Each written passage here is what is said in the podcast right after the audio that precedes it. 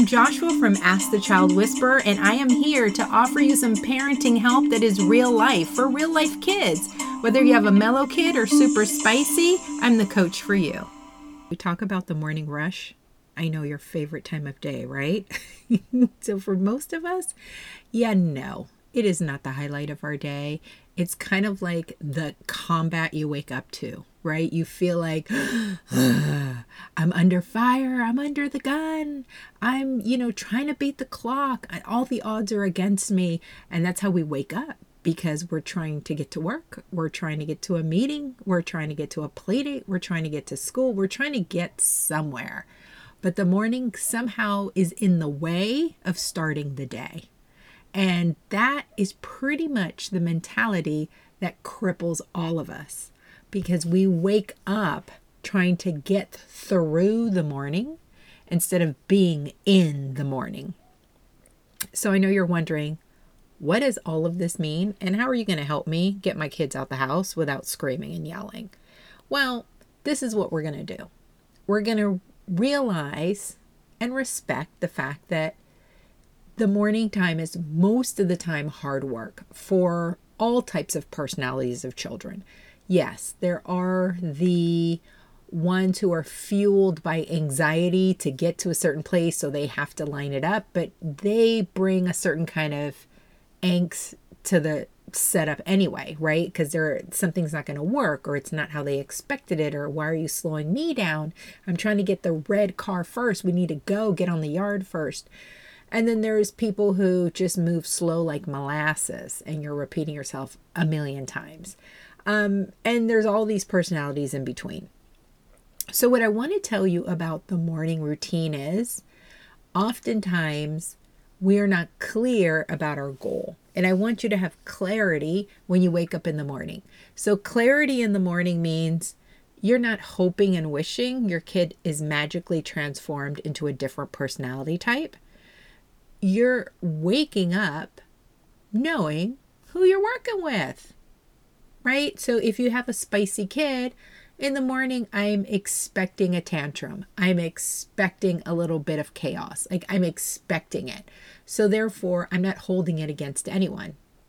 Um, if I have a kid who moves too fast or plays too much, whatever it is, I'm like, well, yeah, that's going to happen this morning. That's going to happen. Therefore, when it happens, I'm not surprised. So that's one element, right? You wake up and realize who you're working with. The second thing I want you to realize is that we have to be clear about our goals. So the morning is not a time to teach people things. Let me say that again. Morning is not filled with teachable moments. It really isn't. At least I don't think so. I think that's something that ends up handicapping the process. I think the morning is about fluidity, teaching ourselves to be fluid. How can we do all of these transitions fluidly, calmly, without getting agitated? That's the true goal because in the morning, a lot of things happen. So you see the morning as like basic pieces. To your child, it's a thousand moving parts. It's a lot of moving parts that have to happen. So they have to get up out of the bed. They have to figure out do I need a call from my mom or I'm getting up by myself? Do, am I going to run and play or I'm going to ask if I can play? Do I need a pee first? Do I need a diaper change? Do I need to run away from the diaper change? Or is she going to come in or is daddy going to come in? Who do I want to come in the room? Oh, it's the nanny. Oh, yeah, I want the nanny. So your kid has a lot of things on their mind when they open their eyes. So one of the things that we forget is that children have their whole a world going on in their mind. They're not empty slates. Like that was over probably a couple weeks into being on this earth, your child started to realize they have to take in data. They have to start figuring out systems. They have to wonder what to anticipate, what they are trying to avoid. All these things are already happening when your kid opens their eyes. You are functioning as if your kid has nothing going on except for what would you like me to do? And pretty much that phase is over. A lot of kids have that phase, but it's very short because as they accumulate experiences in the world, Now they have systems that they're trying to figure out do I use this system? Do I not use that system? Do I cry? Do I tantrum? Do I say, okay? Um, do I hesitate? Do I do it quickly? All of these systems are already now in your child. And so they're, they're files. They have a, a lot of files now where you're thinking there's no files, it's an empty system. So, one, right, you wake up and you realize who your kid is. Two, you're very clear about, hey, I'm just trying to get a fluid forward movement out the door. That's what I'm trying to do, right? Because the more fluid you can make it in the morning, that becomes the impression of their mornings. When you have a lot of rough mornings, your kid wakes up anticipating tension, friction, fighting, yelling, arguing, tantruming. They start to line up all those strategies in case they need them. What we're trying to do is to shift them into thinking about other strategies to implement. And the only way they can imagine or line up those strategies is if you adjust your strategies and your outlook on this part of the day. So in the morning, I often hear parents say, But I'm yelling. I don't want to be a yeller. And I'm like, Right, but you're yelling because you're hoping and wishing, one, and your goals are probably not aligned with this part of the day.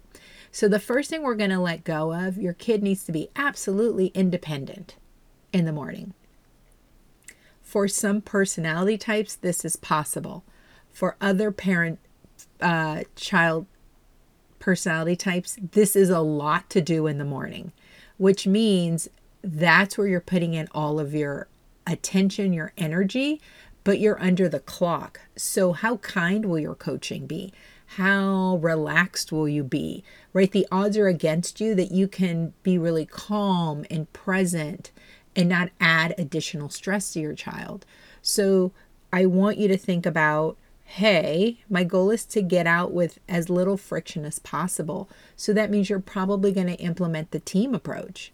Let's get your shoes on. Here's one for you. I'll do your other foot hey, I'm going to put your socks on. Tell me about how many bikes are in your yard because I know everyone runs to try to get them. How many are there on the yard? Right? So your child is picking up their foot, shoving it in the sock because now it's become a collaborative goal, right? To get the socks on. But what they're really interested in is you are interested in the bikes. They've been dying to tell you, or they've been wondering why you don't know about the bikes.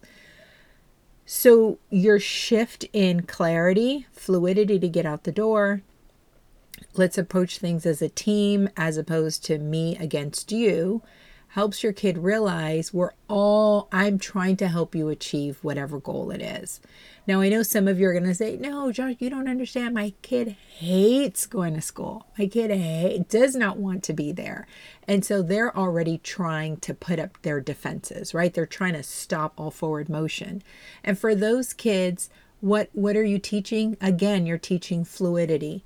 In this moment, in this moment, I know you're thinking about school. I know are I know you are you thinking about your teacher? Are you wondering about the bikes? Are you wondering about the shovels? But in this moment, can you take a pause and just eat one bite? Eat one bite and then tell me, do you want to talk about the cereal next or do you want to talk about the bikes again? Or what's on your mind? So I'm trying to slow children down to see in this moment there are actually a lot of choices, but I'm going to highlight two obvious choices eat, talk. Eat, talk. Um, it helps their mind slow down a bit, slow down a bit because it's probably swirling with worry or fear or whatever else is on their mind. So, the ability to think about the morning as it's your ramp. It's your ramp. So, if you're getting onto the freeway and you're on the ramp, you're not doing mascara, you're not checking your phone, you're not lost in your thoughts because on ramps are tr- transitional, right? You're only on it for a little bit. And so that's how you have to think about your morning. Like it's just your on ramp to the day. So that's why you can't get muddled with minutia. You can't get, you need to carry your lunchbox to the car. You need to do, for me, those things are not things that I would coach in the morning. I know. I hear some of you thinking, no, he's going to carry that friggin' lunchbox. I'm like, you know what? You could take it to, I don't care how it gets there. Today, that's not the primary goal. Today, the goal is a little bit more ease, maybe a little sprinkle of happiness and joy, if you will, when you get out the door. And then we can layer on afterwards, you start picking up the rhythm. Now your kid can add the next layer of carrying their lunchbox to the car because they figured out how to maneuver all these other parts. They're successful. So now they have room, right? They have bandwidth to add another app, if you will the lunch carrying app, the backpack carrying app. So be mindful of if you haven't fine tuned one part, adding more elements is not going to work. It's not going to work for you and it's not going to work for your child. So it's a different way, right, of thinking about the morning. It's a different way of thinking about the morning. Um, if you're trying to throw in some learning, some math, some reading, remember they're going to do that with their bigger village anyway with their teachers, with their daycare, with their nannies. They're going to do that anyway for the bulk of the day. So you don't need to worry or do those elements. You can do those elements if it brings you joy. But don't do those elements because you feel it's a job or this is what good parents do.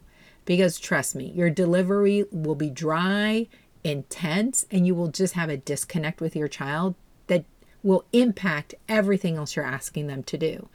You will have much better success if your kid feels seen and heard and you're moving together on that on ramp. You're moving together on the on ramp as opposed to you're dragging your kid.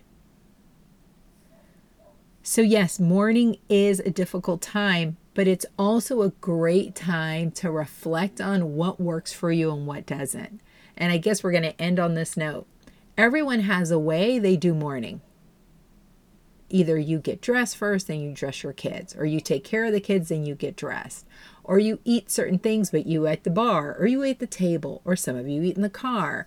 Um, when you brush your teeth, when your kids brush their teeth, uh, when you check your phone, when you reply to things, when your kid plays, when they don't play. There's so many parts of, of the morning that you don't slow down to consider. So, what I want you to do, and instead of calling this a challenge, this is your experiment. I want you to notice like, what are your personal systems for the morning?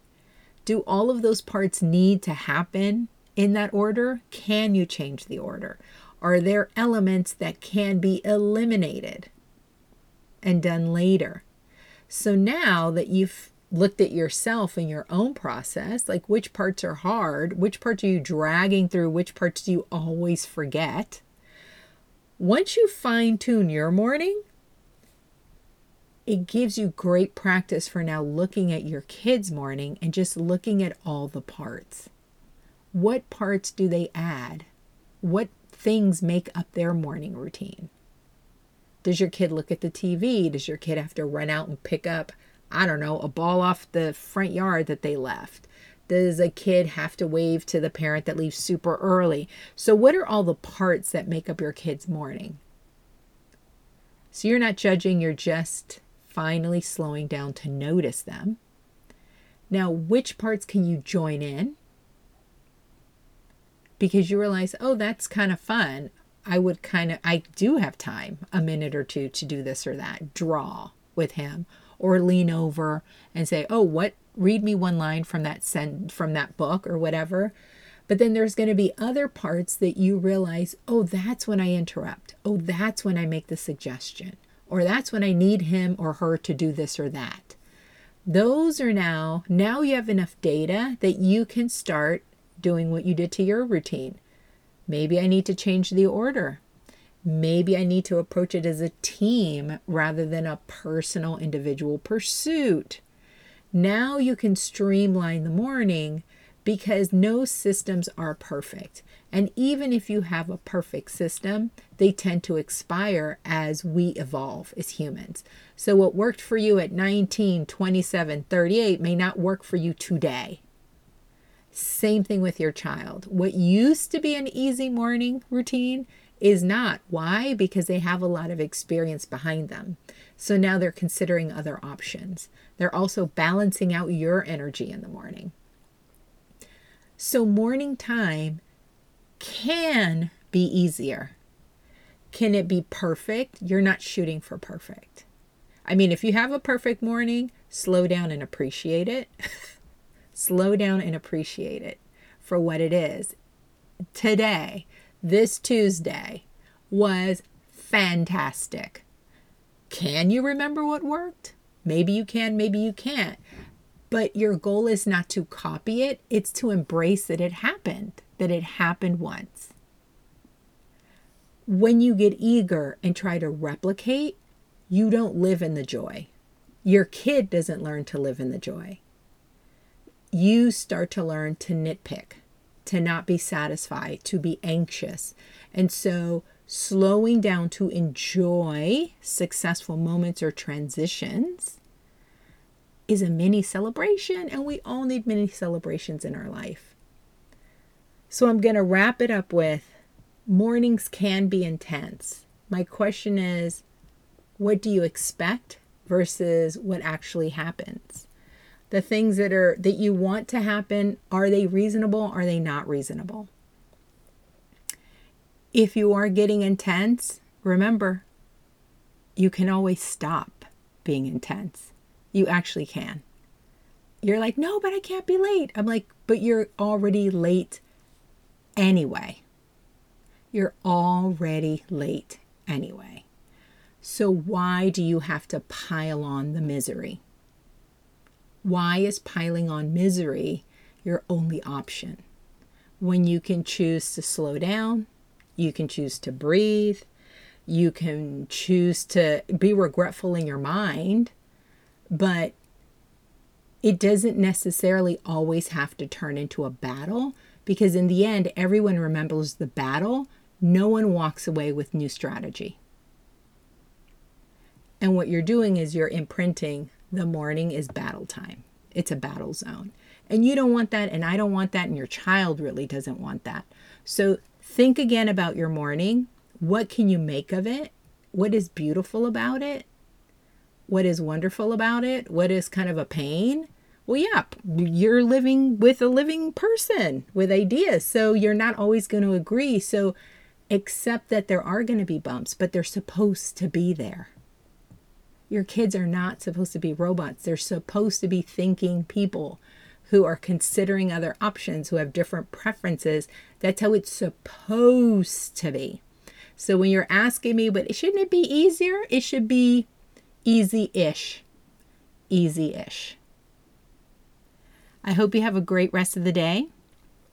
I hope this is helpful please send me an email info at askthechildwhisperer.com if this resonates with you or if you're like can you speak specifically to this one problem?